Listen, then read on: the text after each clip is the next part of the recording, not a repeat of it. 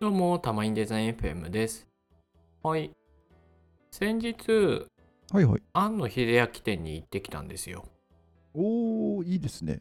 あ、まだやってたんうでんすうね。んうん。うん、やってるやってる。はいはいはい。いいですね。どうでした、えっとね、良かったですよ。お原川さんが良かったということはよっぽど良かったんですね。まあ、もともと好きだったから ね。そうなんですよ。なんで今日はちょっとその話できればなと思ってまして、はいはいはい。で、あの、庵野秀明展は国立新美術館で、10月の1日から12月の19日、あ、結構長いですね。へーそうそうそう、やってるんですよ。はいはいはいはい。そうなんです。いいねうん。で、まあ、庵野秀明さんっていうのはもう多分知らない人がいないんじゃないのかなぐらい有名だと思うんですけど、そうであすよの、ね。エヴァンゲリオンとか、はいそうそうそうそう、の監督さんですね。で、その庵野さんが、まあ、どういう、こう、生い立ちうんうんうんうん。で、あの、まあ、成長して、で、あの、アニメの世界に入って、まあ、エヴァンゲリオンを、はいはいまはあ、作っていくまで。い。はいはいはで、い。これから、なんかどういうものを作っていくのかっていうはいはいはい。ところまで、まあ、紹介している庵野秀明の過去現在未来うーん。がひあ、一つにまとまった展示そうっていいうう感じですね展示会だったんですね。えそうですそうですー、なんか勝手に安野さんの作品の展示会かと思ってたんですけど、本当に 安野さんうんうんうのん展示なんですね。その人としての。そうそうそうそうそうなんですよ えー、面白そなんでなんか展示に、う。はいはいはい。あのー入った時に、はいはいあのー最初にこう生い立ちからだからはいはい。そのウルトラマンとか仮面ライダーとか、はいはいはい。宇宙戦艦ヤマトとか、はいはい、なんかそういうあー昔のアニメ、はいはい。好きそがう。展示されてるところから そうそうそう入っていってみたはいいなはい。感じでしたね。えー、いいっすね。うん、あーでもやっぱ、うんうんうんうんこの辺がベターに安野さん好きなんですね。ウルトラマンとか仮面ライダーとかの。うんうんうんうんそうですね。うんうんでもともとそういったアニメとかが好きでであの高校の頃にその8ミリフィルムかなとか買って、まあ、自分ではいはいはいそのいわゆるこうウルトラマンみたいななんて言うんだだああれどう忘れちゃった実実写映画じゃなくて特撮特撮系そでうすかそうだそう。だ特撮系はいはいはい。をその作ってみたりだとかはいはいはい。うーん。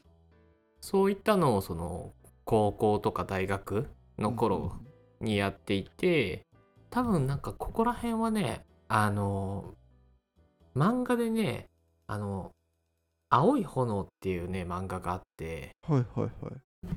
わかるかなわかんないかもしれないです。ちょっと調べてみますよ。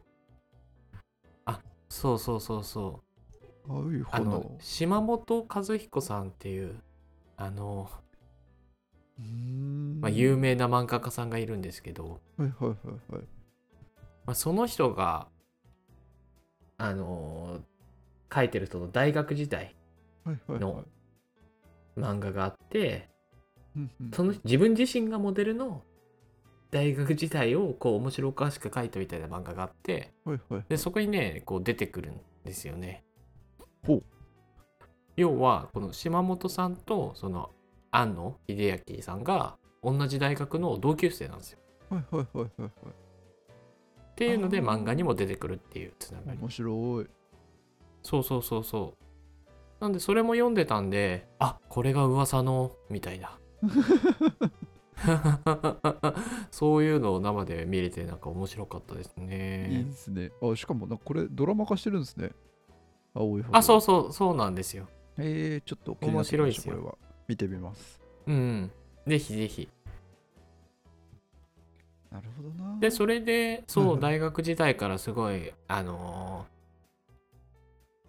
ーなんだもう類いまれなるもう顕著なこう才能をあーあの才能センスバ発揮キしバてキいマンだったんですねて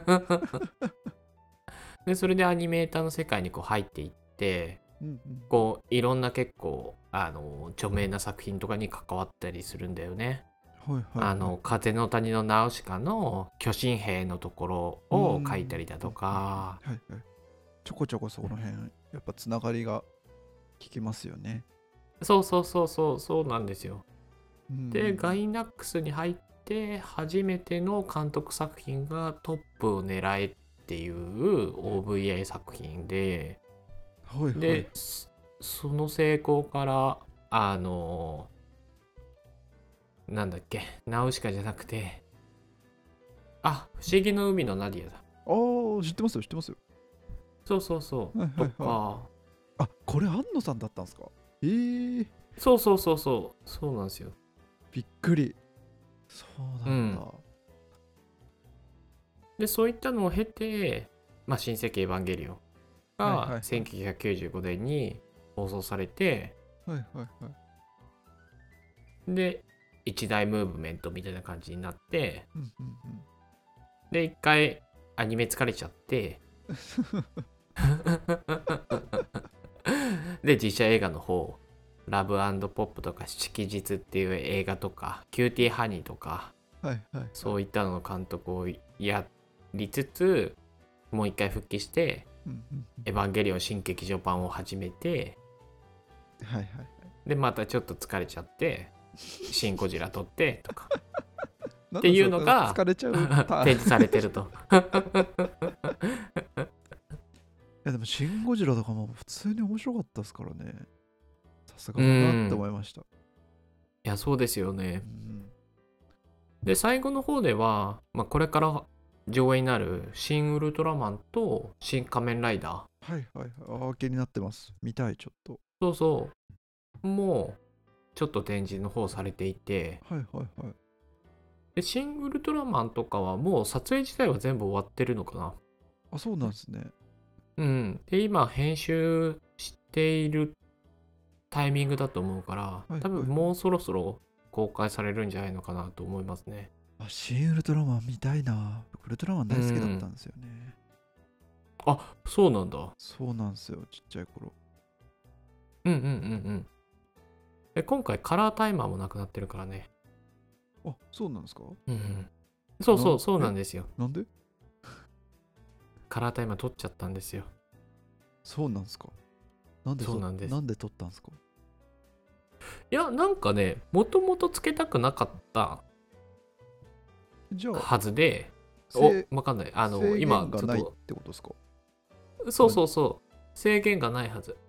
でね、えーあテレテレビはねなんかの関係でつけたんだよねあそうなんすかその裏話面白